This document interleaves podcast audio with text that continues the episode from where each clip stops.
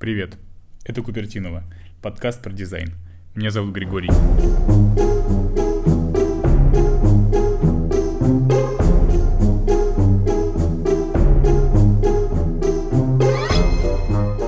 Э, я сегодня встретился с Полиной, это дизайнер в берлинском стартапе. У нее большой опыт, она работала в Нью-Йорке, в Сингапуре и между этим делом как-то даже в Москве немного. Вот, привет, Полина. Привет, спасибо, что пригласил. А, мы с тобой списывались, ты писала, что у тебя сейчас интересный период в плане работы. Ты ушла из большого крупного стартапа, где много дизайнеров и много разработчиков, в маленький стартап э, из 30 человек. Расскажи, в чем разница и что классного ты нашла в этом новом стартапе. Да, я всю свою, э, я не знаю, может быть и большой опыт, но я работаю уже 4 года, получается. Не знаю, насколько это большой, но все мои предыдущие компании это были да, довольно-таки большие компании. То есть первая компания была, по-моему, 300 человек, ну, не считая разработчиков, ну, вернее, включая разработчиков и дизайнеров, но и всяких там э, менеджеров. Так, это, это Берлин, ты говоришь, да, или что это? Это в Сингапуре я работала, а. компания называется Redmart.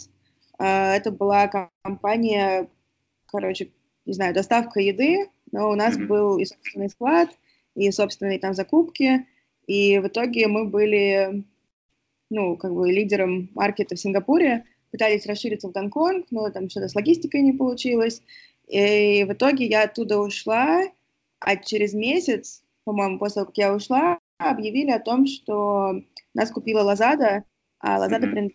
принадлежит Алибабе. И, yep. то есть, да, Сейчас эта компания часть, ну, Алибабы, получается.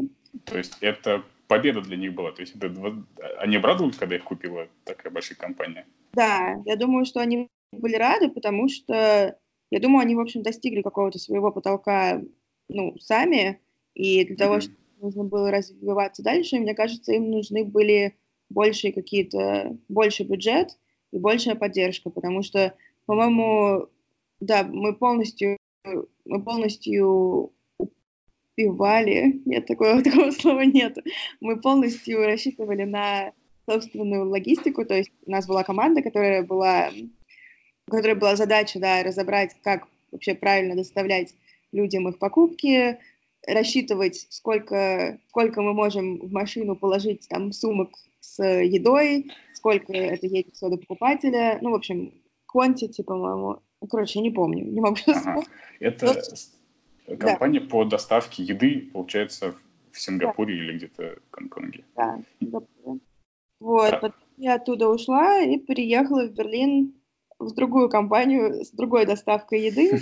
В общем, по сути, это тоже доставка еды, только немножко другая бизнес-модель, которая занимается, которая конструктор еды, это в России называется, да? Да, сейчас, да, сейчас, кстати, тоже популярно это направление, у нас сразу несколько стартапов, даже вот Яндекс буквально этой неделе да, да. тоже начали в это все, этим всем заниматься. А, кстати, интересно поговорить про Сингапур и Гонконг, ты сказала, это такие ну, азиатские компании, и там чем... А, и потом резко Берлин у тебя начался. Интересно про разницу, может быть, поговорить про вообще даже язык, язык другой, там же эти иероглифы, наверное, тяжело было. Ну, то есть интерфейс же сильно отличается или нет? Не, у нас был интерфейс на английском, там э, государственный язык в Сингапуре английский, поэтому, mm-hmm. ну, как бы, у нас вся, все операции, все, вся коммуникация была на английском. Mm-hmm. Компания была основана двумя друзьями, которые встретились в Инсиаде. Инсиад — это такой Э, ну, программа для MBA, по-моему, там и мастерс тоже есть, но вообще в основном это MBA. И у них есть кампусы вот в, во Франции под Парижем, Фонтенбло, и в Сингапуре. Ну и вот там эти друга встретились и решили сделать компанию. Один из них, э, один из них американец э, индийского, индийского происхождения или индийского, индийского, наверное, короче, из Индии, с корнями mm-hmm. Но второй чувак из, из Америки, наверное, тоже. Вся верхушка, вообще все топ-менеджеры тоже были э, ребята с Запада. Mm-hmm. А потом уже всякие, ну и, в общем, все остальные люди были довольно-таки международный контингент, э, то есть там у нас были ребята, ну да, из Западной Европы, из Восточной Европы, там из Австралии, из Америки, из Азии тоже много людей было, но да, но все равно как бы топ-менеджмент все такие белые люди. Mm-hmm. Так, а в плане, ну да, я понял, что если компания в целом, генетический код, так скажем, компании, если он европейская компания, американская, европейская получается, да. то, наверное, большой разницы с Берлином в плане внутренней работы, наверное, не было. Да, нет. В плане процессов каких-то. Да, да, да, все, все было, в общем, все похоже, наверное. То есть, да, получается, что я вот могу сравнивать между большими компаниями, в общем, в, одной, в одном секторе а, в Сингапуре и в Берлине, Redmart и и могу сравнивать вот две эти компании большие с компанией, в которой работаю сейчас, которая маленькая, намного более, намного более маленькая, 30 человек, и которая занимается исключительно диджитал-продуктами, и, и, в общем, никакими, никакого физического компонента в их продукте нету. То есть, что в этих двух доставках еды ну, у нас же была еда еще, то есть как-то были еще разные touchpoint ы у покупателя с компанией, кроме как там сайт и приложение. Mm-hmm. Вот. Тогда как сейчас, единственные touchpoint ы — это всякие digital-продукты. Класс. Да, я видел, ты можешь, пожалуйста, сказать, как это произносится название этой компании, где ты сейчас работаешь? Морисьер. Морисьер, да, я боялся как-то так это произнести. Я, так. я еще сама боюсь это произносить. Я, я не знаю, если честно, что это за название. У меня сначала были какие-то мысли нас, насчет того, что это какой-то ученый, вернее, какая-то ученая, про которую я никогда не слышала, а, потому что у нас во всяких там внутренних коммуникациях все время всплывает имя Фабиан Морисьер, но недавно я прогуглила и поняла, что ничего такого Google не знает. И мне даже стыдно спросить, за слово, но я должна спросить, мне самой интересно. И это Морисьер, да, такой 100% digital стартап. Я посмотрел ваш сайт. Да. И не увидел, очень. Нет, увидел, да, увидел несколько раз слово research. Я подумал, так, классный это инструмент, который поможет как-то про research ить что-нибудь. А ну. потом ну, посмотрел видео и стало резко непонятно вот после этого момента. Вот. Могу, да, могу объяснить, постараться в двух словах. Мы как раз в пятницу у нас был воркшоп а, на тему того, что ну, нам надо нанимать какие-то кадры новые в компанию, а проблема mm-hmm. что мы все никак не можем, вернее, мы все вроде бы понимаем, чем мы занимаемся, но вот если нас там друзья спрашивают, в какой компании мы работаем и чем мы занимаемся, это очень сложно объяснить, и обычно у всех первая реакция, что ну так сколько у тебя времени, тебе краткий ответ или типа длинный? Ну, я постараюсь э, так средненько ответить. Э, в общем, э, наши отцы-основатели, они познакомились вообще, на самом деле, давно. По-моему, в школе они даже вместе учились. Потом они учились в институте, не знаю, вместе, не вместе, но э, один один основатель, он э, сейчас CEO, другой занимает, ну, как бы рядовую позицию, он не топ-менеджмент, э, ну, и, потому что он так хочет, вернее, потому что он так не хочет, потому что не хочет быть топ-менеджментом. CEO Сэмми, он сын двух э, врачей, и все детство он провел, путешествуя с своими родителями по всяким, родителями по всяким конференциям. Ученые, ученые, ученые конференции, наверное наверное, называется. Ну, ну да, ученые конференции. Ну да. И, в общем, всякие ученые конференции, у них есть такая специфика, что, э, ну, допустим, есть какое-нибудь содружество там, которое занимается просвещением в области диабета, и вот это вот содружество э, раз в год хочет устраивать конференцию на тему диабета. И это место, где ученые из разных институтов, из разных каких-то исследовательских компаний могут встретиться и обменяться какими-то своими последними наработками. Потому что, по, сути, ну, вот если ученый работает при университете, от момента, как он начинает работу над каким-то проектом до конца этого проекта, mm-hmm. который, ну, зачастую э, получается, что ученый публикует какую-то научную статью, э, mm-hmm. не все вот эти вот четыре года среднем 4 года это занимает. А, не все 4 года research а ну, помещаются в эту статью. И очень много каких-то более маленьких, может, открытий, которые они сделали, или каких-нибудь вообще неудачных открытий, которые все равно, как бы, если смотреть на картину в общем, они все равно очень полезны для общего научного содружества. В общем, все эти маленькие какие-то исследования, они в итоге пропадают. И вот конференция — это место, где ученые могут делиться такими промежуточными результатами.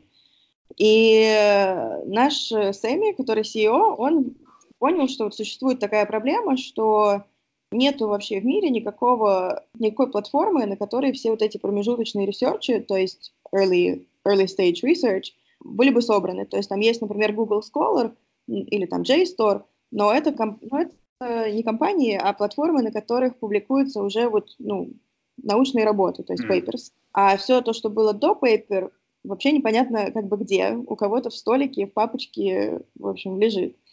Вот есть такая проблема, и, в общем, эта проблема, наверное, для всех и для институтов, потому что институты не знают, где они вообще, что, чем занимаются их ресерчеры до того, как они опубликуют какую-то статью. То есть, например, вот у нас там есть в клиентах какие-то большие университеты, и сами приходят к ним и говорят, что вы знаете, вы знаете, сколько за последний год ученые из вашего университета там делились своими вот наработками на конференциях, а университеты не знают. А потом он такой, оп, показывает им нашу платформу, на которую они выкладывают вот эти вот, ну, постеры это называется. Mm-hmm. Говорит, вот, вы знаете, ваши ученые за последний год там 125 раз выступили на конференции, и университеты приходят в экстаз, потому что они даже не знают этих цифр, но эти цифры для них очень важны, потому что потом они могут пойти обратно к государству и, по сути, запросить у государства больше денег на свои а. какие-то лабораторные исследования, потому что у них теперь есть какие-то вот, ну, дата, какие-то данные. Понял. Это хорошо для ученых тоже, потому что, может быть, какой-нибудь ученый, там, биохимик, может быть, э, в его, в их, вернее, research е они не знают каких-то там новых исследований в сфере, в сфере физики, например, а они какие-то там смежные, и, в общем, вот они могут, не знаю, со- сотрудничать, например. Или, ну, в общем, да, как-то это все такое вот помощь, помощь науке. Так, понял, спасибо, я, это здорово, я понял. То есть это такой, ну, не знаю, маркетплейс, не маркетплейс, а площадка, платформа, да, для да. небольших не, не полностью сформированных таких больших знаний. Да, для всяких конференций, то есть вот на конференциях, ну, то есть у нас разные разноплановые клиенты есть, и один из, одно из самых больших направлений – это вот разработка софта для конференций, чтобы можно было проводить научные конференции. Перед тем, как научная конференция откроется, uh-huh. туда всякие ученые присылают свои заявки, потом эти заявки отбираются. Потом если заявки, которые отобрались, их просят сделать, вот, ну, называется научный постер. Научный постер, потом вся вот это вот при, принятие э, этих научных постеров, э, составление, э, составление программы, то есть какая тема будет с какой темой, может быть, mm-hmm. человека сюда поставить. Судя по, по описанию, там очень много работы для, для дизайнера. Вот mm-hmm. все вот эти штуки. И если возвращаться к, эм, к отличиям от большой компании и маленькой компании, то да, суть в том, если все очень простым языком говорить, то суть в том, что работы очень много, и она очень разноплановая. Ну, у тебя вдруг сразу намного больше ответственности, чем было до этого. То есть в предыдущих компаниях мы могли делать какую-то там фичу, ой, не знаю, месяцами, потому mm-hmm. что какой-то там легаси есть, какой-то код плохой, который написал неизвестно кто пять лет назад, и вот э, разработчики не знают, как вот этот дизайн твой теперь встроить в эту общую базу, и тебе надо срочно все урезать до состояния вообще какого-то ужасного Франкенштейна, а здесь э, я пришла, и у меня просто, я не знаю, мне кажется, это что-то супер вообще для моей карьеры, и мне это очень классно, нравится, мне сказали, что вот у меня есть новый проект, вот этот софт для конференций. Это, это вот то, над чем компания хочет фокусироваться этот год, и вот я веду этот проект. И как бы никакого дизайна до этого нету. А, я полностью делаю весь research с нуля, я делаю все wireframes с нуля, я делаю все тоже UI с нуля, и это дофига работы, но очень большая ответственность, и от этого, мне кажется, очень растет мотивация. Класс, ну да, согласен. Иногда какой-то там большой легаси костюмский слегка демотивирует, и ты понимаешь, что, что ты слабое влияние имеешь на сложившуюся да. систему. Да. А здесь ты с, с нуля берешь, и класс, это круто. А ты произнесла несколько вот этапов, э, research, wireframing и mm. так далее. Это, да, это, в принципе, уже сложившиеся такие этапы в работе дизайнера, то есть дизайнер уже ждет, что это часть его работы. Да. А, можешь поподробнее, может, сказать про каждый из этих этапов? Могу. А, да. Это тоже отличается от предыдущих компаний. Что ты хотела спросить? Ну да, то есть вот можно даже каждый этап взять, но явно в HelloFresh тоже были похожие этапы, но они чем-то отличаются. И то есть без чего нельзя сделать интерфейс. Да, то есть без чего нельзя обойтись, когда ты решишь интерфейс. То есть какие этапы необходимо пройти перед тем, как э, интерфейс попал, попал в интернет, так скажем, и в продакшн. Ну, у меня, как недавно выяснилось, я всю жизнь придерживалась подхода design thinking, когда у mm-hmm. тебя есть какие-то... Ну, то есть, да, у тебя есть основные этапы, там, не знаю, research, да, wireframes, UI, iterations всякие бесконечные. И, в общем, я придерживаюсь, да, такого подхода. Все время, да, считаю, что надо сделать сначала research, причем research может быть, ну, разный. Можно же research сделать и три месяца что-то исследовать, а mm-hmm. можно, ну, там, два раза поговорить с, с э, пользователями потенциальными mm-hmm. и, в общем, уже какую, какие-то, какую-то информацию найти, но не всю. И вот когда я перешла в Морисьер, я столкнулась с тем, что, то есть это, безусловно, классно, что вот мне сказали сделать проект с нуля, но mm-hmm. как человек, который никогда до этого не работал с никакими научными вообще в науке никогда не работал, я мало представляю, что за процессы и какие проблемы есть у пользователей, вообще какие пользователи у всего этого софта, и кто эти организаторы научных конференций, что они из себя представляют. Но поскольку стартап э, нынешний, он маленький, и он всячески пытается быстрее что-то быстрее что-то выставить на рынок, ну, потому что конечно, специфика, видимо, каких-то инвесторских историй, то времени на какой-то вот такой вдумчивый, рассудительный research у меня не было. И, то есть, да, мне дали там пару телефонов, пару контактов, но, в общем, я сделала намного меньше, чем я обычно делаю. Uh-huh. То есть я разговаривала с парой потенциальных пользователей, задавала им всякие вопросы, э, в интернете что-то читала вообще про специфику всей этой сферы. И, ну, мне повезло, потому что как бы наш CEO и вообще люди, которые работают в компании, э, у них есть бэкграунд в академии. То есть они, в принципе, если и не пользователи, то они наиболее к ним приближенные люди. Uh-huh. И наш старший дизайнер, который, ну, да, мой начальник, он, когда у нас был первый кетчап, он э, сказал, что вот он видит, что я такая вдумчивая барышня, но, к сожалению, времени на такие такое у нас нету, потому что agile, стартап и все вот а, это. А что, вот. а что им ты предложил? Какой-то ты прям глобальный тестирование предложила сделать? Нет, я, я, честно, даже ничего не предлагала, я просто как-то, ну, как-то нерасторопно, короче, видимо, активничала, то есть, ну, у меня, например, через там три месяца, ой, три месяца, три недели после того, как я начала работать, у меня не было каких-то там конечных wireframes для первого этапа. На что он мне сказал, что, ну, вообще-то как бы через там, знаешь ли ты, что через две недели у разработчиков закончится уже работа в их пайплайне, и надо им что-то уже дать будет. Я такая, а, окей. Ну, а поскольку, да, у меня не было никакого опыта ни в, в этой сфере, и, ну, естественно, я же не могу нарисовать весь, весь весь продукт, потому что продукт какой-то просто гигантский. А, я его не могу нарисовать за три недели. Соответственно, я там много размышляла о том, что когда вот а когда этот юзер будет делать это, что будет дальше, даже если это не касалось вот этого э, этапа проекта, на котором мы сейчас, то я все равно об этом думала, потому что, ну, если ты начинаешь работать уже над каким-то имеющим место быть продуктом, то ты хотя бы можешь посмотреть какие-то уже существующие ну, да или там скопировать что-то. А здесь получается, что вообще просто я даже не знаю, откуда брать э, вдохновение, например.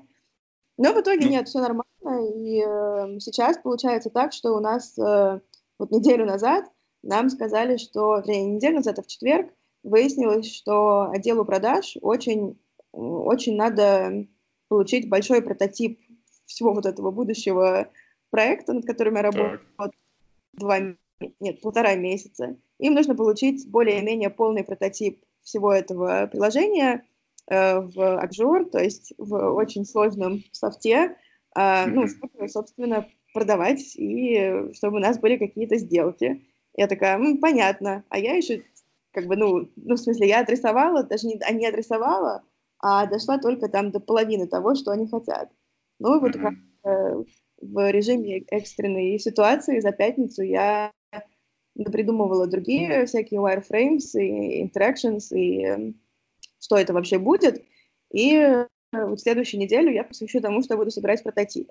Но это хорошо, и мне даже это показалось... То есть сначала я была дико фрустрирована, и вообще я не понимала, зачем торопить, и почему вообще, что за пожар. Да, и сейчас, мне кажется, наоборот, что это хорошо, потому что, то есть, это прототип для sales, то есть, ну, они пускай продают, но я в это время буду все-таки заниматься продуктом. Но вот такое вот ускорение, акселерация, я не знаю, и чтобы вот я быстро набросала общие экраны всего приложения, в общем, помогло мне наконец-то понять общую картину всего этого и какие-то flows даже соединить между собой, которые я до этого даже не понимала, как между собой вообще соединить. Наверное, большая разница самая в том, что в больших компаниях все очень медленно, неповоротливо и нерасторопно ну, ты растягиваешь свое время. Ну, то есть я ленилась там, я это понимаю. Но я такой человек, который плохо работает. Если вот я не чувствую своей значимости в команде, то, ну, я так как-то, в общем, скукоживаюсь, и мне скучно и грустно, и вообще неинтересно. И вот я чувствую свою значимость в команде, если мою работу, от меня требуют мою работу, от меня ее требуют на хорошем уровне, и после этого ее еще и ну, как бы отмечают, замечают, что я вообще что-то делаю, и это меня мотивирует.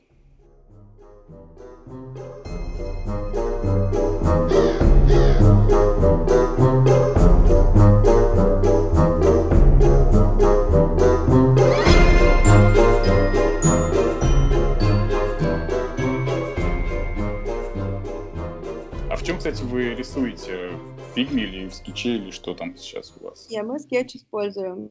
Я никогда, кстати, фигму не, не открывала даже. Я просто амбассадор фигмы, мне кажется, такое ощущение у меня, и поэтому я, мне каждый разговор с дизайнером у меня на этом заканчивается. Ну, или обязательно бывает это место. Я очень хочу попробовать, но эм, пока как-то не дошли руки. Ну, может быть, на каком-нибудь хакатоне попробую. А интересно, кстати, поговорить про то, как в 15 лет уехать из России. То есть, ну, на мой взгляд, это странно.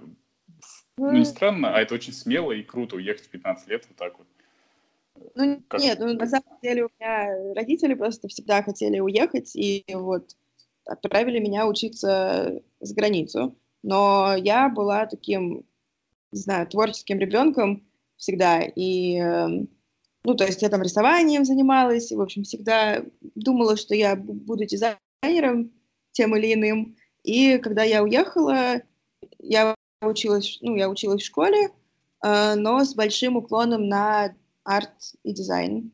Mm-hmm. И всякие у нас там были, не знаю, уроки текстиля, уроки графического дизайна, уроки там 3D-моделирования. Да, это было, конечно, интересно, потому что все мои бывшие одноклассники в России в это время, не знаю, проходили всякие, не знаю, про инфузорию туфельку что-нибудь изучали. Так. Ну, что, в общем, наверное, просто не всем было интересно. Mm-hmm. Это хорошо, но для тех, кому это интересно.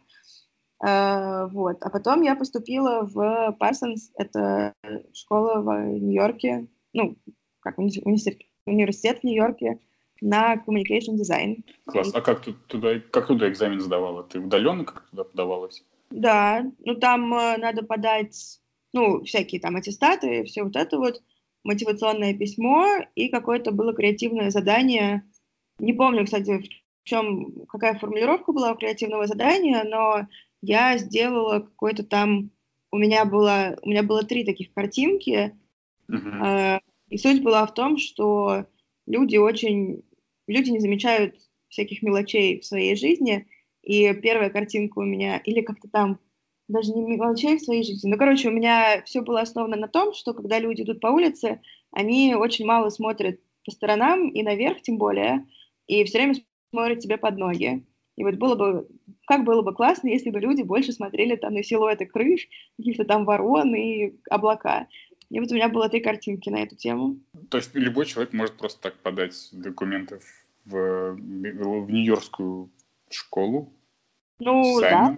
Да. У меня, у меня не было потребности в scholarship, э, потому что мне родители помогали, но у меня были какие-то одноклассники из России, которые подавали на scholarship и даже выигрывали какую-то scholarship.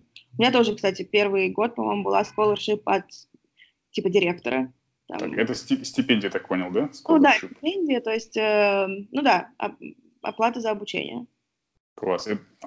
Это, получается, если ну, для кого-то платное, но можно выиграть и бесплатно. Да, то есть э, в Америке вообще ну, система всяких scholarship очень распространена, и это не... То есть вот Dean's scholarship, то, что было у меня, это была просто как бы, ну, покрывала какую-то какую-то часть расходов на обучение, но далеко не всю.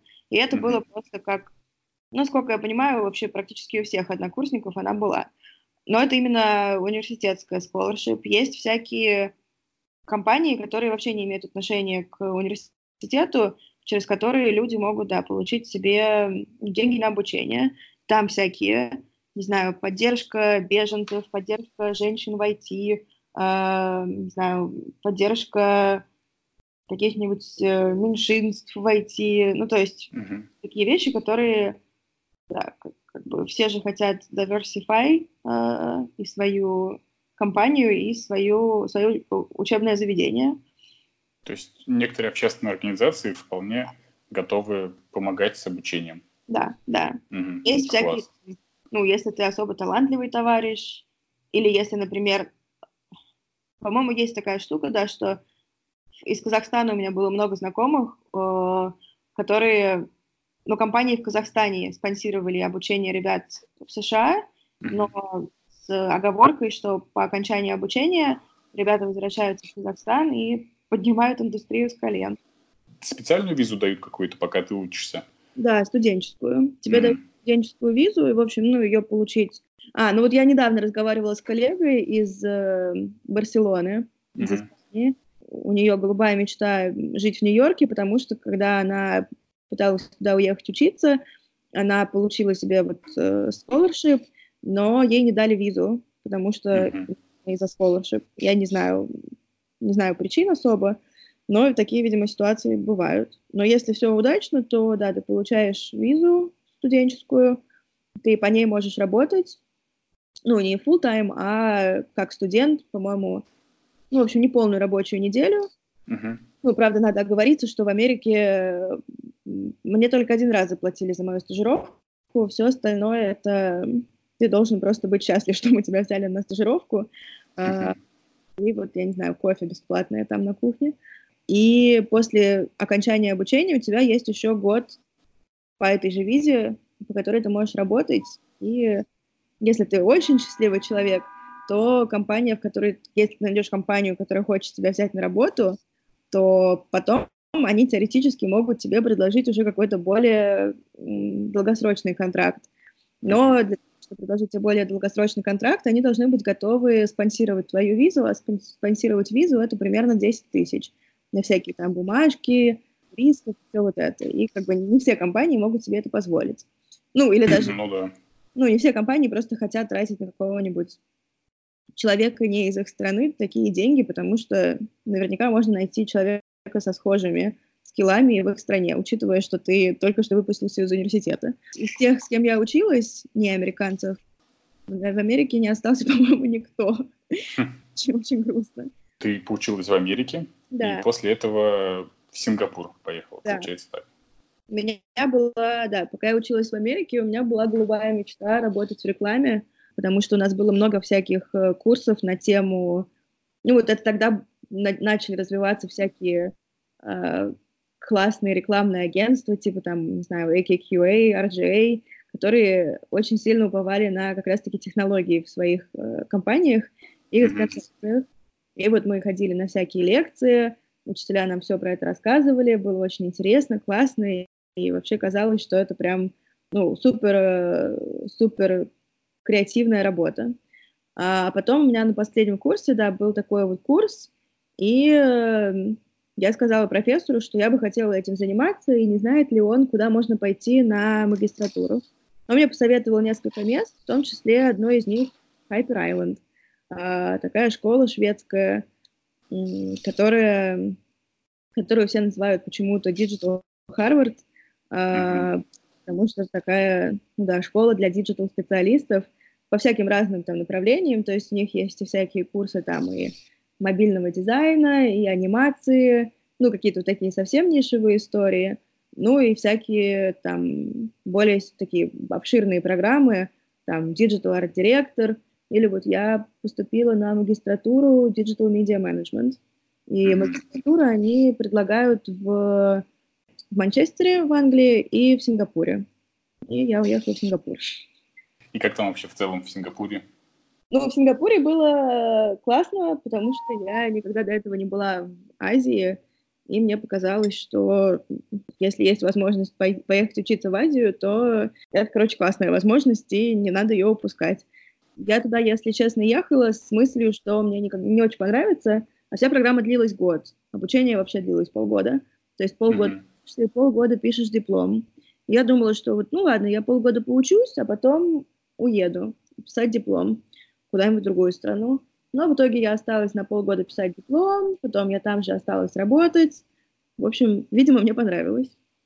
А, это был магистратура с уклоном в графический дизайн, я так понимаю? Нет, нет, это было с уклоном а. именно в digital а, уже в digital. Да, а. и большой был упор не на... Вообще во, во, все, во всех программах этой школы большой упор не на hard skills, то есть не там не знаю, умеешь ли ты кодировать или рисовать mm-hmm. или там UX заниматься, а больше упор делается на soft skills, на работу в команде, как быть лидером, как быть там, не знаю, мотивированным сотрудником, как э, вести проекты, как находить общий язык там со сложными клиентами. А ты слышал у нас в России там тоже про там, школу Грубунова, например, или тоже образовательные программы? Да, да, я слышала. Ну, кстати, вот, э, да, я слышала про эти школы, еще я слышала про Стрелку, разумеется. Стрелка, то есть вот у Hyper Island а было три основателя, в итоге один из них э, откололся и сделал Стрелку. Угу. А интересно про сам процесс обучения еще поговорить вот в Сингапуре. То есть это была магистратура digital дизайна. Digital Media Management. Да, медиа менеджмент.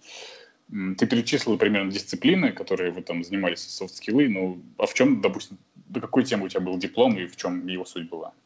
Диплом у меня был на тему, как, э, как улучшить общение между разными департаментами в креативных компаниях, э, ну, с упором на всякие рекламные агентства. То есть я проходила, пока я писала диплом, я проходила стажировку в Нуруне. Нуруна — это сервис-агентство, принадлежащее Паблисусу такое большое рекламное агентство. Да, и, в общем, меня, наверное, очень сильно интересует э, тема коммуникации в команде, тема коммуникации между разными командами, потому что и как сделать так, чтобы все люди слушали и слышали друг друга, но при этом оставались продуктивными и что-то что делали. Вот это, мне кажется, очень актуально и супер полезно вообще в любой команде. И вот, э, может, ты поделишься какими-то вещами из своего диплома, чтобы мы все смогли улучшить свою жизнь. Ну, у меня я основывалась на всяких... Э, у меня был большой research в тему позитивной психологии. Такое mm-hmm. направление психологии, которое э, основано, ну не основано, а такой лидер этого движения Мартин Зелигман, ученый, который э, ратует за то, что блин, могу ошибиться, и если дорогие слушатели, которые тоже этим увлекаются, поймут, что я сморозила какую-то глупость, то извините. Но, в общем, ага. да, суть в том, что обычно ну, как бы традиционная психология, она отталкивается от страданий человека и берет страдания за какую-то дефолтную, страдание человека за какую-то дефолтную отправную точку. А позитивная психология, она занимается в основном тем, не как перестать, не как сделать так, чтобы человек перестал страдать, а как сделать так, чтобы человек начал наслаждаться жизнью и жить в гармонии с собой. Так. То, насколько я поняла, за все мои стажировки в, ну, в агентствах, которые, в общем, больше относятся к, не к продукту, а к рекламе, Сколько я понимаю, рекламная сфера — это не очень вообще здоровая сфера, и люди там, мягко говоря, не самые счастливые люди. Вот. И во время, во время написания этого диплома, да, я проводила всякие тоже вот маленькие мини-исследования э, с командами вот в компании, в которой я тогда была, в Мируне, там, потому что все время были какие-то недопонимания между креативным отделом, стратегическим отделом, э, отделом, который ведет, клиент, ведет клиентов mm-hmm. э, аккаунтами, и, разумеется, финансовым отделом. Так. Мы делали всякие, пытались делать всякие упражнения вместе, которые я э, разработала на, вот основываясь как раз на позитивной психологии и дизайн thinking, ну, то есть делать я не знаю, ну, какие-то, на самом деле, вот сейчас, когда я это говорю, это же какая-то просто, ну, ну, базовые вещи, которые, мне кажется, мне непонятны, когда этого не понимают люди в командах. Ну, то есть делать совместный киков проекта, оговаривать какие-то... А... Извини, ты сказал киков? Что, да. что, что это такое? Делать? Ну, это да. такое вот, когда у вас начинается проект, вместо того, чтобы, а, там, не знаю, директор компании, грубо говоря, э, сделал брифинг там, главному дизайнеру, а тот mm-hmm. пошел и сделал брифинг, э, там, не знаю, главному инженеру, и потом все разбрелись по своим командам и сделали для них еще какой-то брифинг. Ну, то есть получается mm-hmm. какая-то длинная цепочка, люди не понимают, откуда это вообще все пошло, нету общей платформы, чтобы обсудить вопросы, которые наверняка у всех появятся.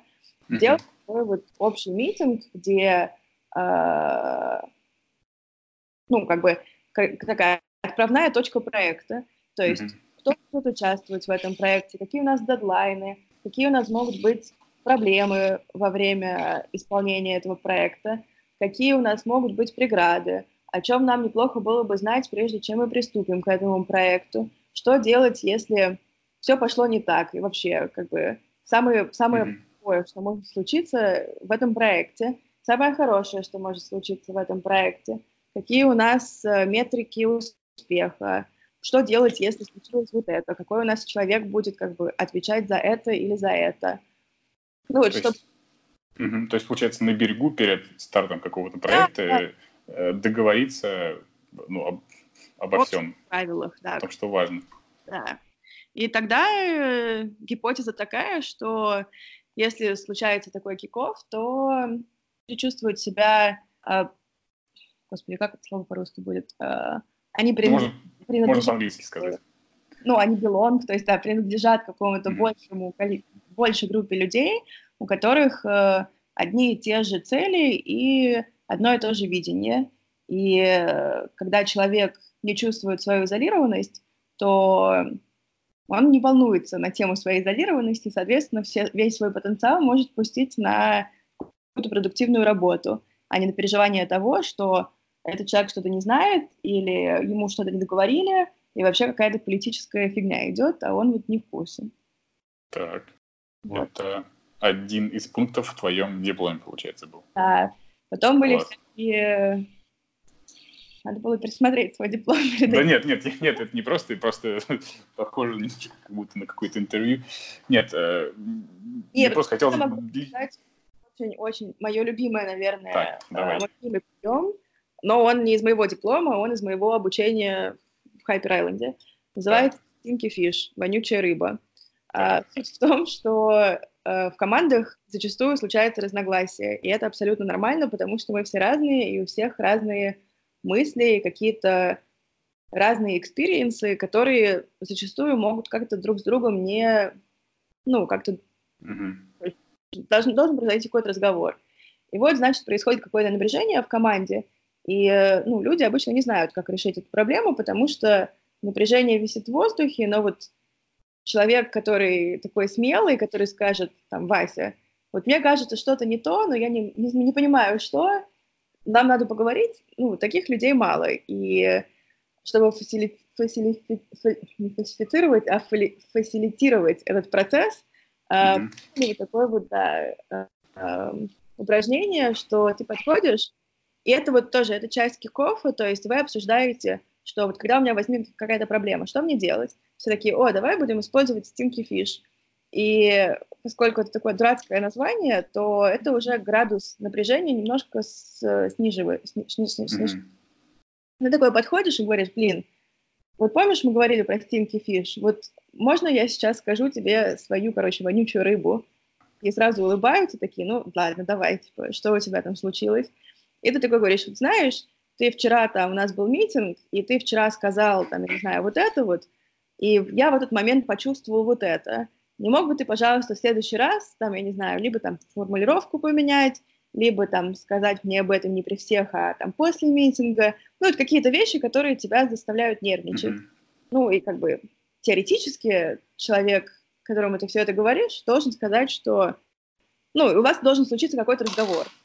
Как бы, mm-hmm по течению которого вонючая рыба перестанет вонять, потому что если вонючую рыбу не э, ничего с ней не сделать, то она просто начнет вонять сильнее и сильнее с каждым днем. А ну, вонючая рыба очень плохо сказывается на коммуникации ком- команды и вообще на продуктивности команды. Класс, это супер полезно, здорово.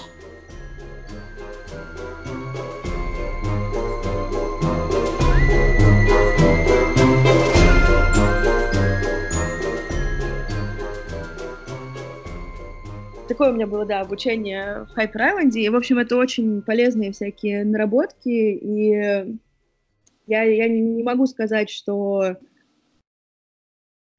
Ну, то есть я, я не могу, если подумать, наверное, я придумаю какой-нибудь пример того, как мне все это помогло в моей уже профессиональной жизни, но, наверное, я стала вообще как человек тоже намного более, ну, как бы прямолинейная, наверное, несет uh-huh. негативную коннотацию, но если вот меня что-то тревожит, я стараюсь об этом сообщать своей коллеге или своему коллеге, uh-huh. э, но в такой тоже как бы очень уважительной э, формулировке, при этом понимаю, что то, что это волнует меня, это, в общем, моя проблема, но никак не их проблема.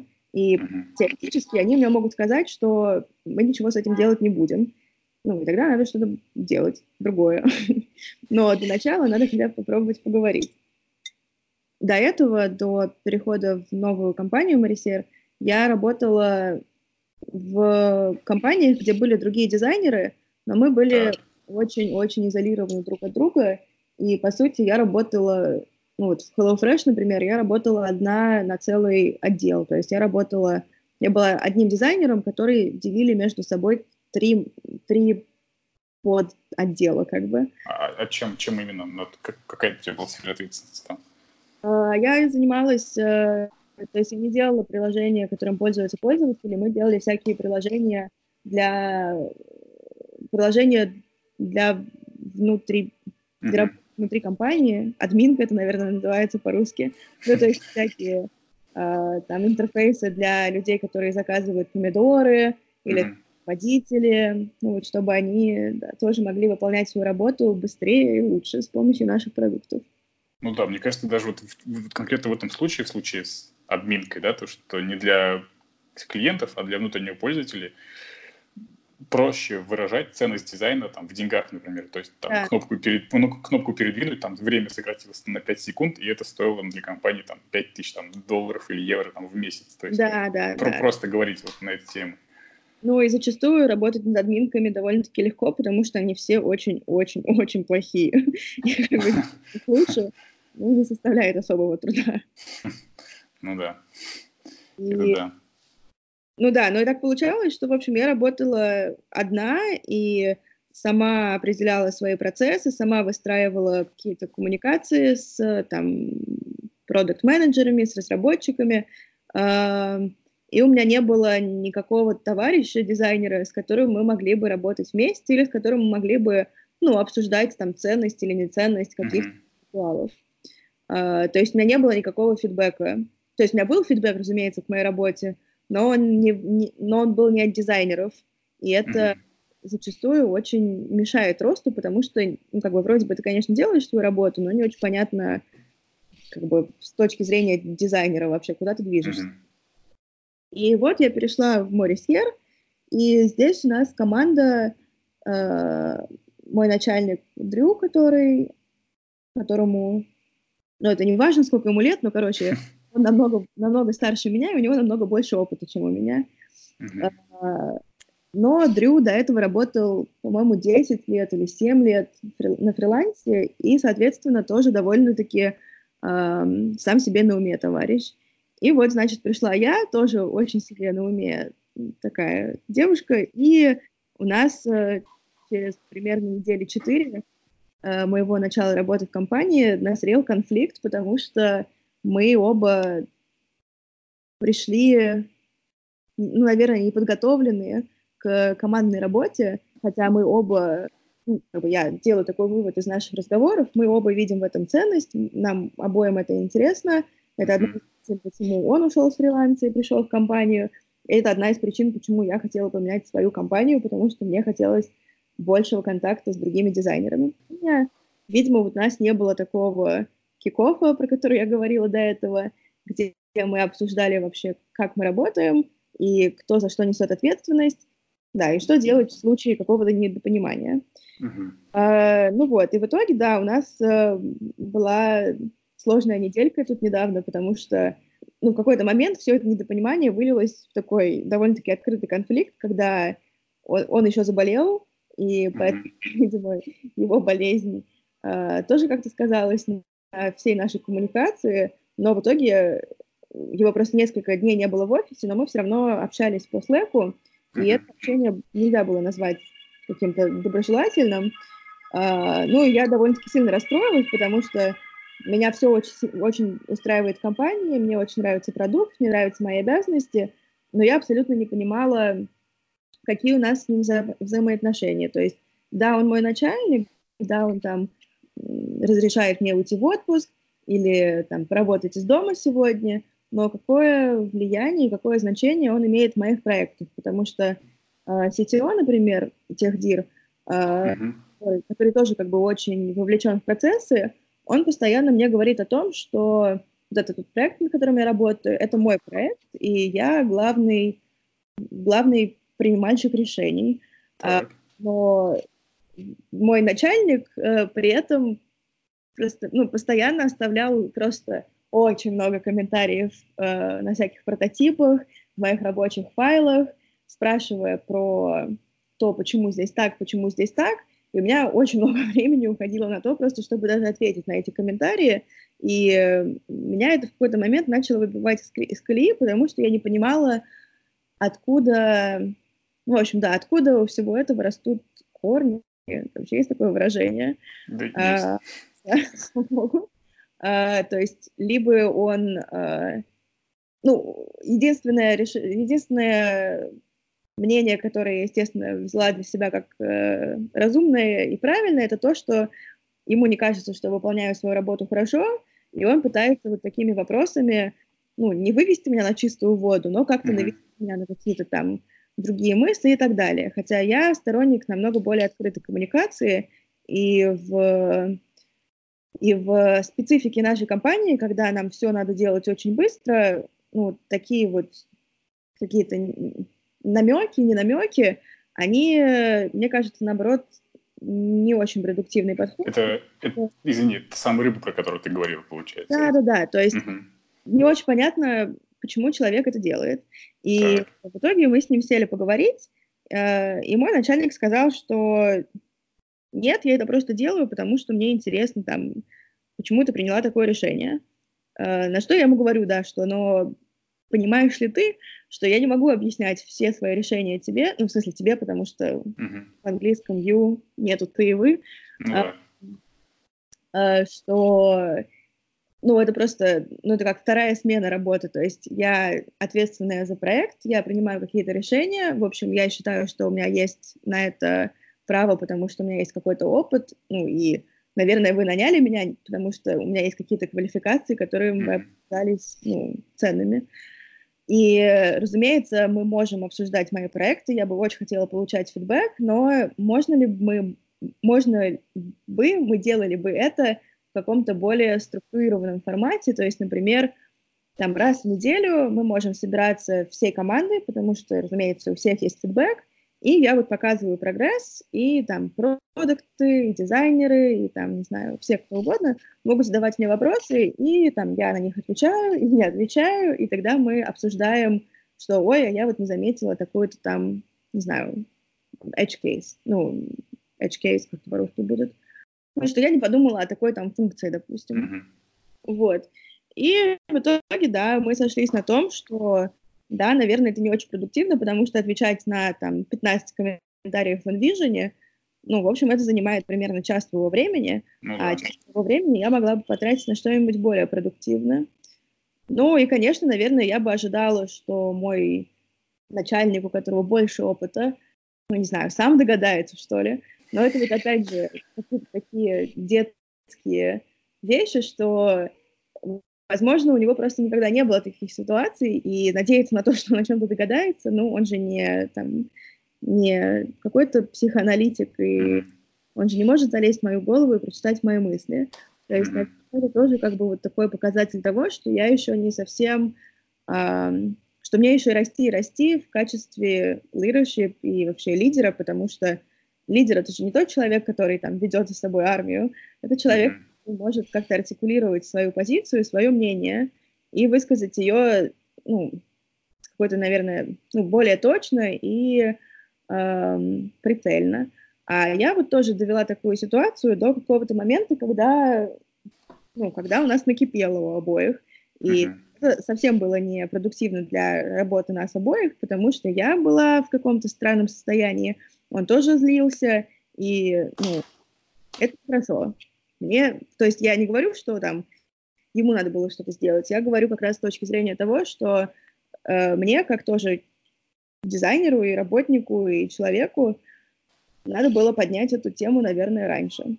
Или даже просто, mm-hmm. когда я пришла в компанию, надо, наверное, было просто обсудить какие-то моменты и какие у нас взаимоотношения, и кто за что отвечает, и должна ли я там, я не знаю, показывать ему каждый день свой прогресс, и если да, то зачем, потому что я бы не согласилась это делать. И вот, да, киков. Очень Довольно-таки яркий пример как раз иллюстрация того, о чем ты до этого сказала. Согласен то, что в работе именно даже вряд ли какая другая профессия часто может столкнуться с такими проблемами. Ну, да.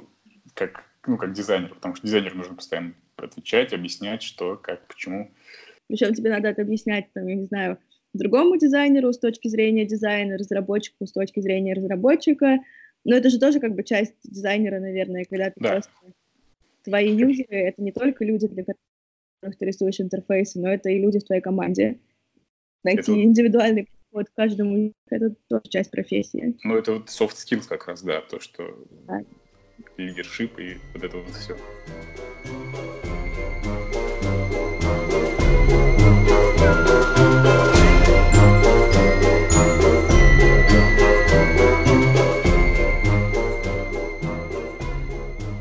Ты была, жила в трех совершенно разных, не просто городах, и даже не просто странах, а в разных континентах или вот частях света. Скажи про э, вот что было самое кайфовое и самое не кайфовое в каждом из городов. Вот Сингапур, Нью-Йорк и Берлин. Что тебе больше всего понравилось, что больше всего не понравилось в каждом из этих городов? Э, так, ну, наверное, могу ответить на этот вопрос только с оговоркой на то, что в, каждой, в, каждой, в каждом из этих городов я была в абсолютно разный период своей жизни, в абсолютно разный там возраст и не знаю, финансовую самостоятельность. То есть, когда я училась в Нью-Йорке, меня поддерживали родители. Когда я там сейчас живу в Берлине, я сама себя обеспечиваю. Uh-huh. И, наверное, если бы я сейчас была в Нью-Йорке, мой бы опыт был совершенно другим, чем тогда. Но с точки зрения, ну, если просто, да, отвечать на твой вопрос, то в Нью-Йорке больше всего, конечно, поражает э, то, как, блин, там, там классно, я не знаю. Я очень люблю город, но ни в коем случае не хочу там жить больше после того, как я приехала в Берлин. Потому что очень... Это, наверное, и плюс, и минус. Там кипит и бурлит жизнь. То есть э, там все время что-то происходит. И э, для того, чтобы успеть... То есть там вот реально развивается у людей э, FOMO, fear of missing out, э, вот это вот ну, чувство, что я боюсь что-то пропустить. То есть mm-hmm. постоянно в музеях идут какие-то экспозиции, какие-то там музыканты приезжают, какие-то куча там андеграундных штук происходит, куча метапов, куча там каких-то интересных... Блин, в Нью-Йорке же живет дофига интересных людей, и еще mm-hmm. и э, там в Сан-Франциско приезжают постоянно люди. И вот ты бегаешь по всему городу, пытаешься везде успеть, и как бы с одной стороны это классно, с другой стороны это нифига не классно, потому что в итоге ты просто, ну, выдыхаешься, и только когда mm-hmm за пределы города там на выходные, например, ты понимаешь, что, блин, как я вообще вымотался и как э, мало времени я уделяю на себя. Э, потому что постоянный какой-то погони за чем-то, и даже непонятно зачем. Э, наверное, если это как-то дозировать, то это классно. Но если это не дозировать, то это, ну, ну это как-то не очень здорово получается. Но мне кажется, что это, наверное, во всех больших городах, да. Тем более с появлением, да, вот всяких интернетов, инстаграма и так далее.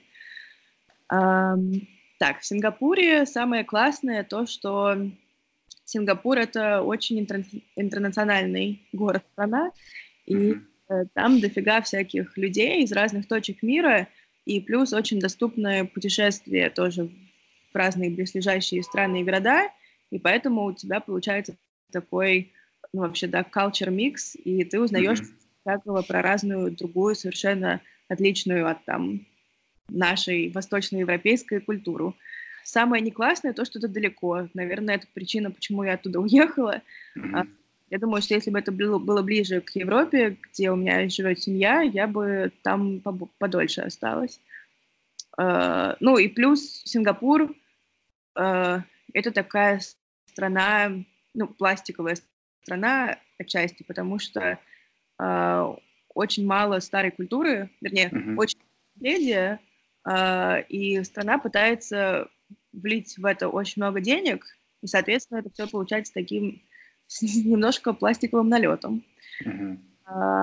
В Берлине самое классное то, что ну, в Берлине я бы хотела остаться на долго, мне здесь очень комфортно, и это первая страна, в которой я поняла и увидела, что э, люди очень трепетно относятся к своему ну, вообще к своей жизни и к своему комфорту и к разграничению жизни от работы.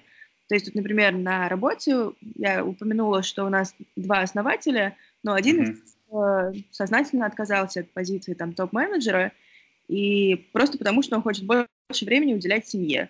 Он приходит в офис там не в 10, как все, а в 9, и уходит в 5, потому что он хочет забрать свою дочку из школы. И это просто, мне кажется, ну, в России наверное, мне сложно было бы представить такую, такой расклад событий, когда человек не в погоне за какой-то карьерой. А здесь mm-hmm. у тебя есть э, поддержка государства, потому что ты платишь дофига налогов. Теоретически ты знаешь, что если ты потеряешь работу, то тебя государство будет поддерживать. Э, ну и там пенсии всякие, все вот это. То есть у тебя нету такой потребности, наверное, как в России, ну, заработать деньги, потому что ты знаешь, что mm-hmm. ты зарабатываешь деньги, но ты при этом еще знаешь, что за уплату налогов тебе какие-то, ну да, бублики возвращаться. возвращаться. Mm-hmm. Самое неклассное в Берлине то, что здесь э, с точки зрения дизайна здесь э, не очень сильно развито. Я не знаю, почему существует такое популярное мнение, что Берлин это там Сан-Франциско Европы, э, Новый Лондон, IT-хаб, стартап и все вот это. То есть, да, здесь всего этого много, но э, в отличие от... Ну, всего этого здесь много, но, опять же, просто это все начало развиваться, видимо, настолько недавно, что еще нету какой-то общей культуры и базы. Mm-hmm. То есть, понимаете, не так, как в Сан-Франциско. И здесь очень много молодых стартапов, молодых профессионалов, все очень талантливые, но никаких э, светочей и каких-то, не знаю, фигур, на которых хочется, равня... хочется равняться, нету, потому что все ну, с тобой одинакового уровня. Например, там мои коллеги из Штатов, которые работали там в Сан-Франциско, они вообще, ну, они в шоке, потому что они привыкли, что у них вокруг там пять менторов, которые работали, я не знаю, там, в гуглах, а здесь ты не можешь найти себе работу, в которой твой начальник был бы с большим набором скиллов, чем у тебя. Mm-hmm. Вот. То есть, э, получается, Берлин в некотором роде испытывает дефицит кадров таких прям вот как... Да, с, mm-hmm. работает. Да, я считаю, что так, потому что каждый раз, когда... Я, если честно, даже не хожу ни на какие UX-метапы, хотя считаю, что это важно, потому что все те, не знаю, 15 метапов, на которые я сходила, они были все, ну, очень поверхностные, об одном и том же, и, ну, и как-то ни, ничего нового я э, из них не подчеркнула. Mm-hmm. Вот. Да, какой, какой-то есть некий э, дефицит да, кадров. То есть их, вернее, их очень много в определенной прослойке, там, до 10 лет работы в сфере IT, mm-hmm. но вот там, чтобы там плюс 10 плюс лет работы, здесь такого нету. Спасибо, ты так ответила прям с позиции дизайнера, ну, не с бытовой, а прям вот. четко с, с точки зрения профессионального роста, да, это круто. Это, да, это сильно сказывается, то есть, но опять же, там вот у меня есть бывшая коллега из Штатов, которая думала отсюда уехать, потому что, ну, она такая карьеристка, и ей, наверное, для того, чтобы ей развиваться в карьере, ей это нужно. А я с переездом сюда поняла, что, ну, не то чтобы я не карьеристка, но мне, наверное, ближе вот такой вот подход более, ну, такой размеренный к жизни. Ну, и... да, я читал то, что в Европе там модное, модное выражение work и life баланс. Да, да, да, да, да. То, что это такая идеология. Да. Но, тем не менее, здесь, в общем, довольно-таки много стартапов, разумеется, и, наверное, когда случится Brexit, уже сюда еще больше приедет всяких кадров, и еще больше стартапов переедет. И здесь есть, правда, очень интересные стартапы, а, которые занимаются какими-то интересными штуками. Даже тот же SoundCloud, например, или моя компания, или, или там, э, ну, мобильный банк, конечно, это просто, если это рассказывать э, человеку из России, это смех и грех, но здесь большая проблема с, опять же, несмотря на то, что это такой считается IT-город, Uh-huh. Uh, в очень большая проблема с, вообще во всей Германии очень большая проблема с, ну, сайт госуслуг здесь нету, мягко говоря. Так. Uh, все происходит. У вас просто, у вас просто Медведева нормального не было. Вот. Да, видимо. С айпадом может работать.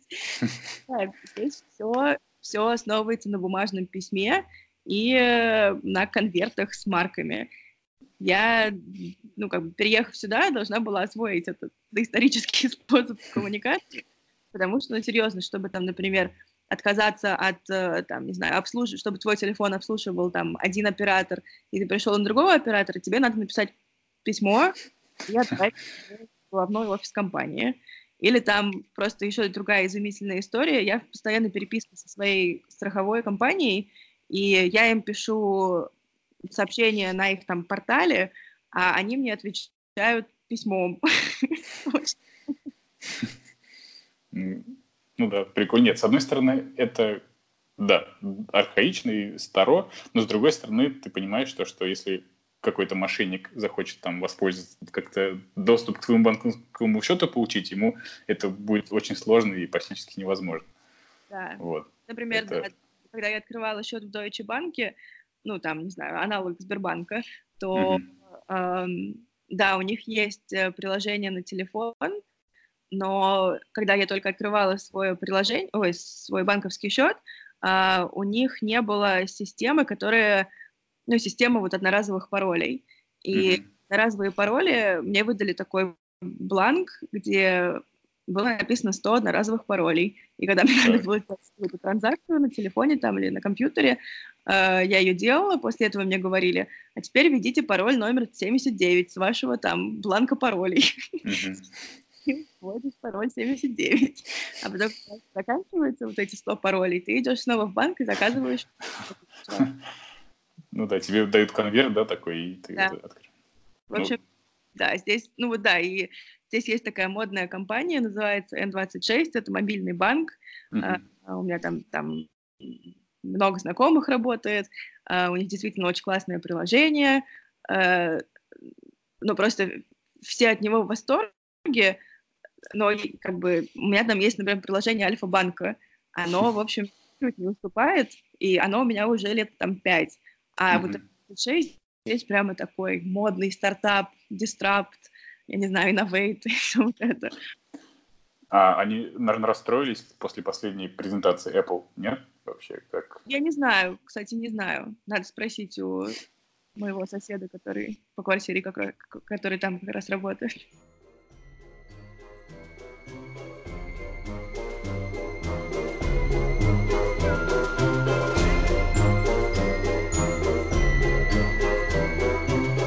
Ну да, там прикольно, когда ты работаешь рядом с людьми, там, и все твои знакомые в крупных таких компаниях, как там, ну, HelloFresh или известные европейские стартапы находятся с тобой в одном городе. Да, это да. круто. На самом деле, я думаю, ну, я подразумеваю, что в Москве примерно так же, потому что я подписана на нескольких, на нескольких дизайнеров из Москвы в Фейсбуке и постоянно вижу у них там в комментариях одних и тех же людей. А, но, ну, Берлин очень, здесь очень маленький, э, короче, это очень маленький город, и э, люди, которые работают да, в стартапах, в принципе, друг друга знают. Ну, вот мы недавно это обсуждали с коллегами, что примерно после там двух-трех работ в Берлине ты, в принципе, знаешь уже всех. Ну, потому что mm-hmm. стартап мир маленький, а мир разных как бы направлений, индустрий внутри стартапов, стартапов еще меньше. То есть если ты маркетинг, то ты знаешь всех остальных маркетологов в городе. Если ты там дизайнер, ты, в принципе, тоже всех остальных знаешь. А за, зачем, за кем или за кем, зачем ты следишь из России или в целом из мира? Вот, ну, интересно. Я слежу за э, Костей Горским. Э, Интересно, потому что я подписалась на его канал в прошлом году, mm а потом через там, месяц, по-моему, поехала на конференцию в Швецию, и сижу, ну, короче, сижу на конференции, и вдруг объявляют, что вот сейчас будет выступать Костя. И я даже написала ему в Телеграме, что твоя презентация мне очень понравилась, а потом мы даже поболтали пару минут. Это было очень, очень классно. А я сижу за Лешей Ивановым. А, это такой дизайнер, он а, раньше, по-моему, в Афише работал, а потом тоже закончил Hyper Island. И потом уехал по-моему, он потом работал в Филлипсе в Голландии, э, в Айдио, потом он в Штаты переехал, и сейчас он э, в каком-то стартапе, что-то там с AI. Mm-hmm. Он пишет очень много вот про, ну да, про то, что я рассказывала про вот всякие работы в команде, про Hyper Island, поскольку он, видимо, тоже там учился. У него есть канал в Телеграме, называется Пончик News. Очень классно, очень. Я подписана на не знаю, какие-то, на каких-то людей подписано в, в Фейсбуке, но я, у меня очень, я, то есть Фейсбук, Фейсбук в Москве, конкретно в Москве, и Фейсбук во всем другом мире да. очень отличается, мне кажется. Ну, это интересно. А чем отличается? Ну вот я, например, никогда не видела, там, чтобы мои друзья или там знакомые за границей писали в своем Фейсбуке, что они ищут работу и дали эссе на тему того, что они умеют и не умеют делать. А, а в России, по-моему, это распространенная практика. Да, распространенная постоянно это. Это удивляет. Или там, ну, вот какой-то такой между собойчик, мне кажется. Ну, ну у нас же этот LinkedIn же заблокирован у нас, так что а, вот приходится выкручиваться. Степень развитости продуктового дизайна как профессии в Америке я так понял, что там можно назвать как на первое место поставить, потому что там все эти известные мировые компании, как Google и Facebook, и там самые крутые, самый высокий уровень продуктового дизайна как профессии.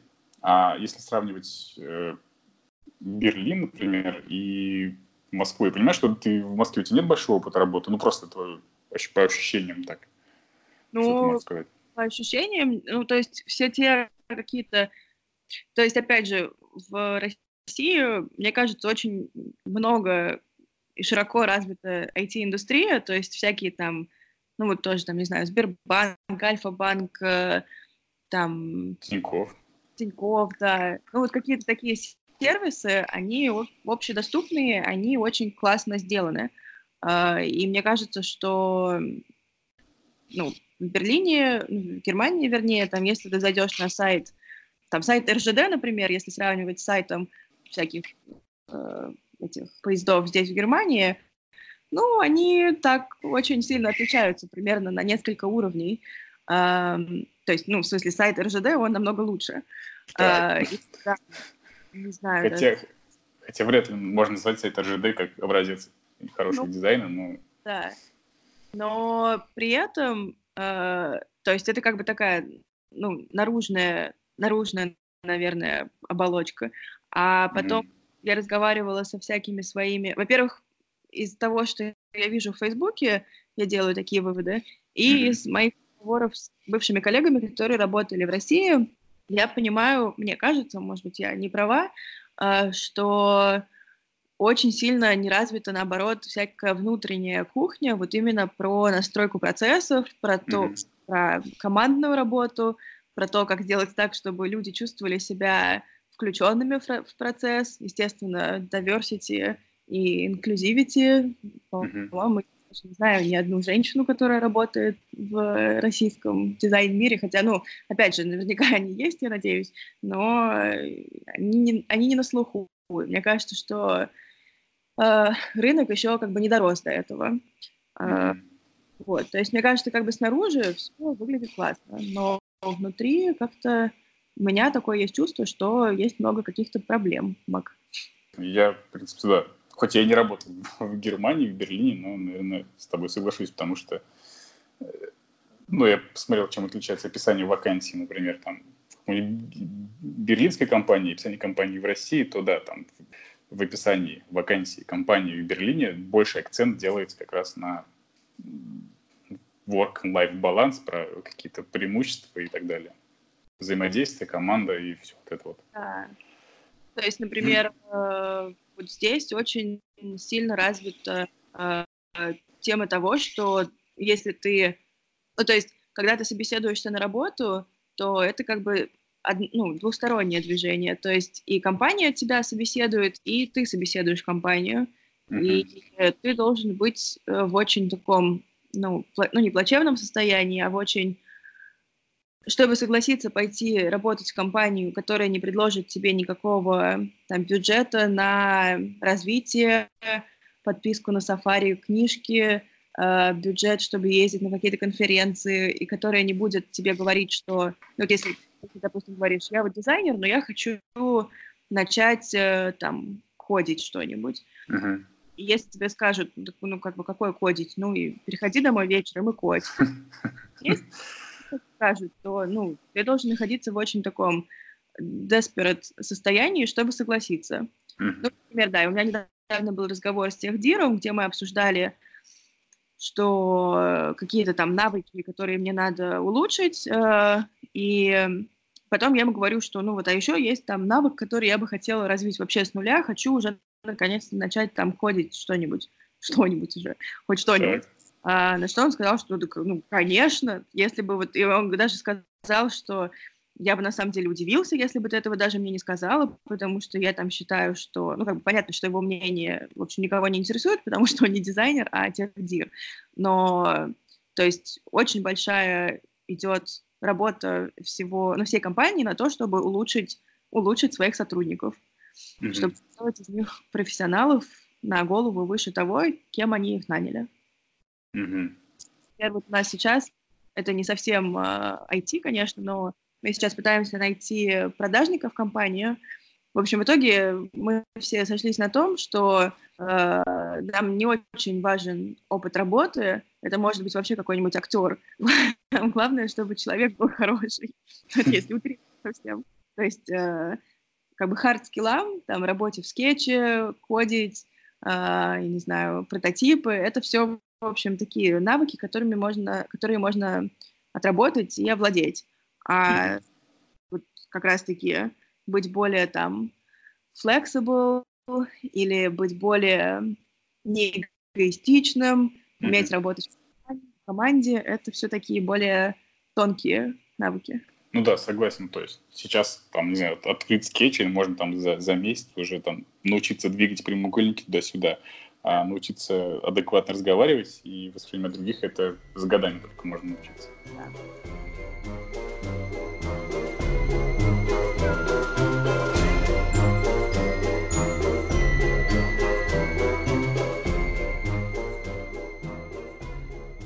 На что обращать внимание, если ты собрался в Берлин переезжать? На, если ты дизайнер, да? Дизайнер ну да, говорим. я знаю, вот язык, да, должен быть выше, чем а, ну, интермедиат. Это ну, обязательно. Да, ну, да, потому что все операции, в общем, практически во всех э, компаниях здесь происходят все-таки на английском. Есть э, много маленьких, совсем маленьких стартапов, э, у которых operational language э, немецкий, mm-hmm. но все-таки, наверное, большинство это английский. То есть, да, нужно, чтобы у тебя был английский, э, нужно какое-то портфолио, неважно, онлайн-портфолио или PDF, или там, не знаю, ну, короче, надо какое-то портфолио где-то, чтобы было.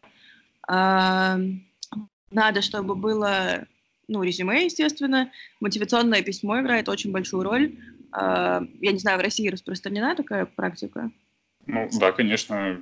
Я не знаю, насколько отличается ценность этого письма в России и не в России, но да, конечно, в России, если ты куда-то что-то пишешь, обязательно нужно помимо просто галочки что-то написать о себе. Ну да, то есть это такое, да, письмо, то есть э, в некоторых компаниях э, это обязательно, в некоторых компаниях они прямо пишут, что они хотят там увидеть, в некоторых компаниях не пишут. Ну, у меня всегда подход к мотивационным письмам э, такой тоже UX, то есть если мы представляем э, рекрутера, и вот он сидит за столом, э, перед ним там папка из, я не знаю, 100 мотивационных писем, как сделать так, чтобы твое письмо ну, было замечено. Э, то есть я никогда не пишу, не знаю, кому это, как это по-русски сказать, ну, дорогие дамы и господа, или там, ну, mm-hmm. такие, вот, нет.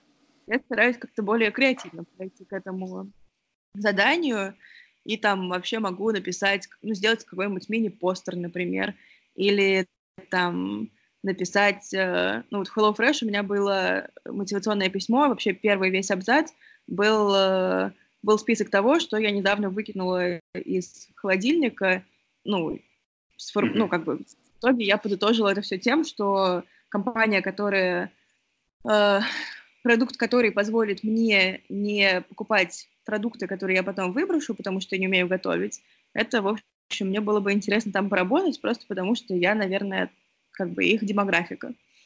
А, в море Сейр не было, не было даже такой...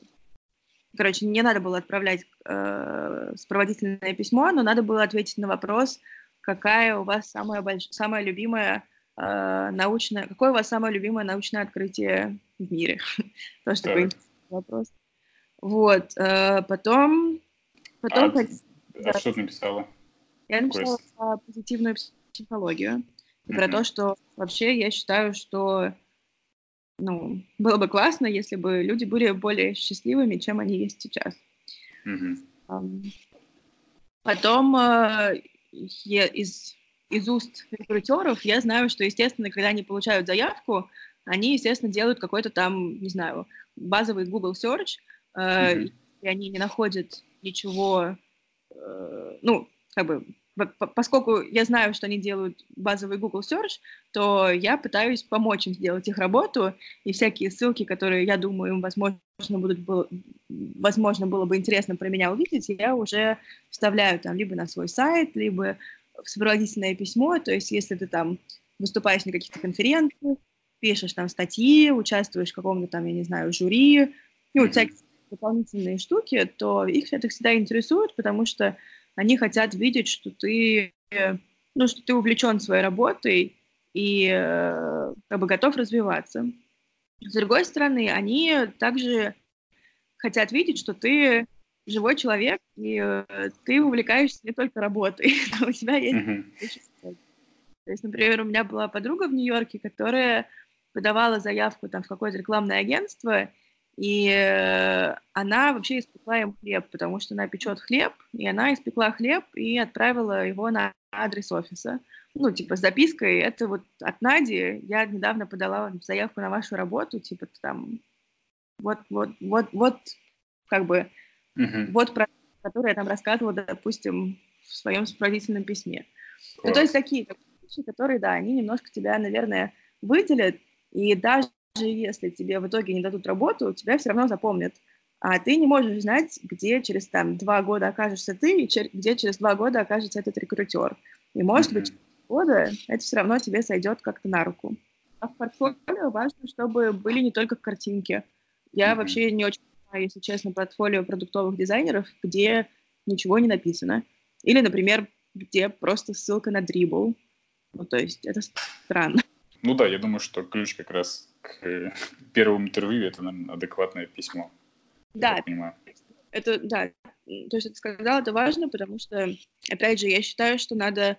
Вообще, мне кажется, что у продуктового дизайнера, если есть какие какое-то хотя бы представление о бизнесе, то это неплохо. И если вот оперировать всякими там умными словами из бизнеса, то вот э, у тебя есть pipeline того, что ты хочешь устроиться куда-то на работу. Но этот pipeline делится на несколько сегментов. То есть э, понятно, что как бы финальная цель — это устроиться на работу, но цель, вот, если ты подаешь на работу, у тебя не было никакого контакта с этой компанией до этого, то цель вот этого шага — это чтобы рекрутер тебя позвал на первый там звонок. Цель mm-hmm. звонка с рекрутером — чтобы ты прошел в следующий этап. То есть, ну, как бы разбивать большую задачу на вот такие маленькие шажочки и уже действовать, отталкиваясь от цели маленького шажочка.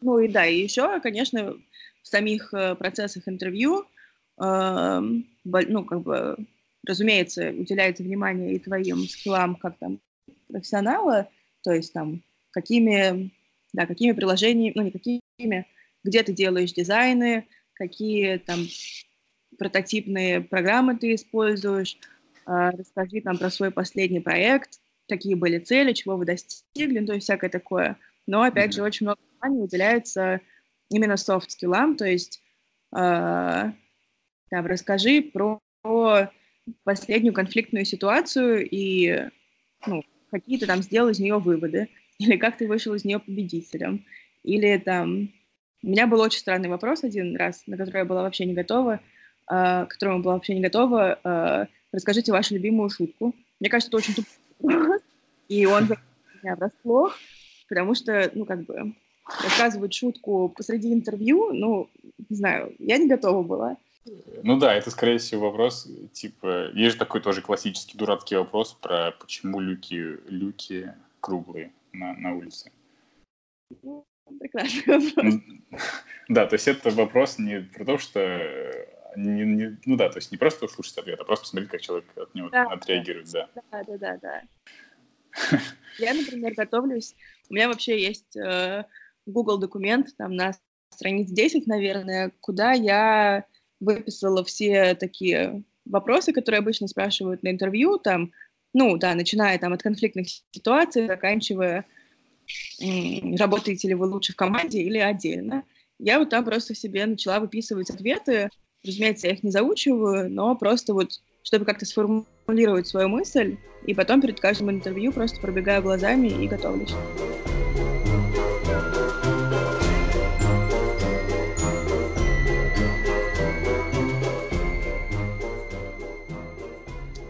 Я вот читал недавно на Нитиковом журнале, выходила статья про то, что в Берлине ужасно сложно квартиру найти. А, Сережа Короля? Да-да-да. Да. Ты читала а, эту статью? Да, читала. Вот, а вот ты можешь про, про себя сказать, вот ты за сколько снимаешь квартиру? Я снимаю квартиру за... Так, мы, ну, мы снимаем квартиру вдвоем с моим э, другом, mm-hmm. и э, он платит, ну, в смысле, у нас две разные комнаты, mm-hmm. и он платит, э, так, по-моему, он платит 580, а я 650.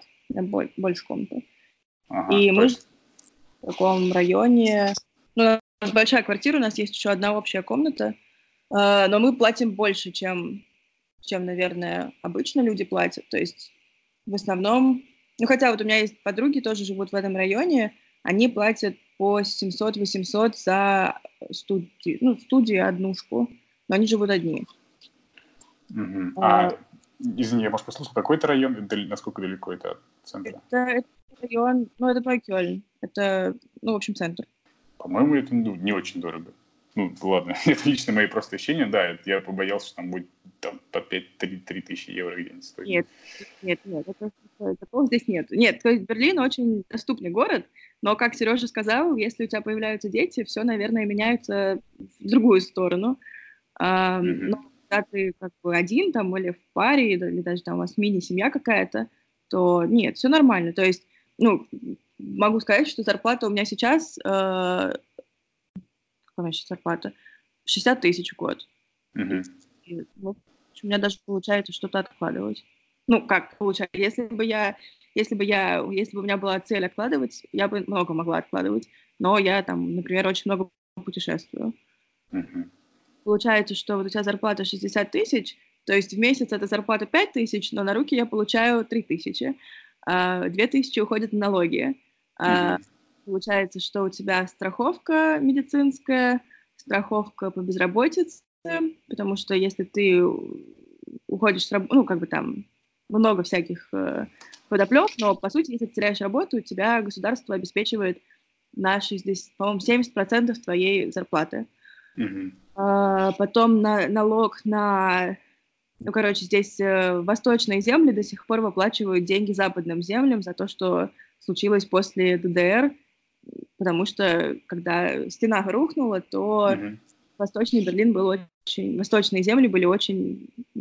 Все было очень плохо, и Запад им очень сильно помогал. И вот до сих mm-hmm. пор, по-моему, 400 евро, да, 400 евро плачу я, 400 евро платит мой работодатель.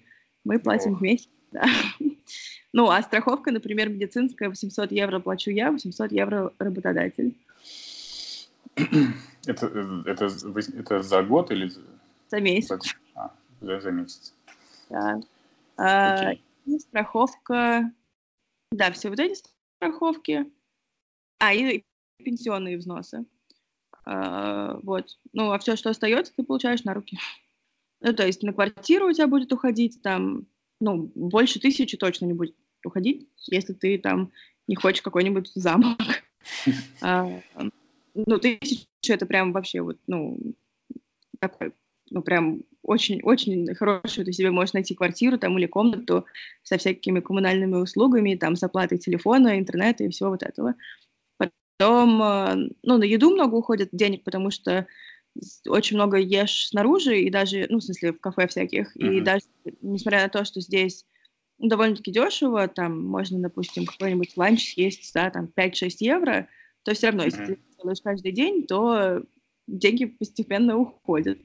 Mm-hmm. А, но, но на какие-то еще вещи, ну, там, не знаю, в бар какой-нибудь сходить, ну, на такси никто не ездит, а, ну вот на проездной, проездной билет я трачу 63 евро, 60 в месяц.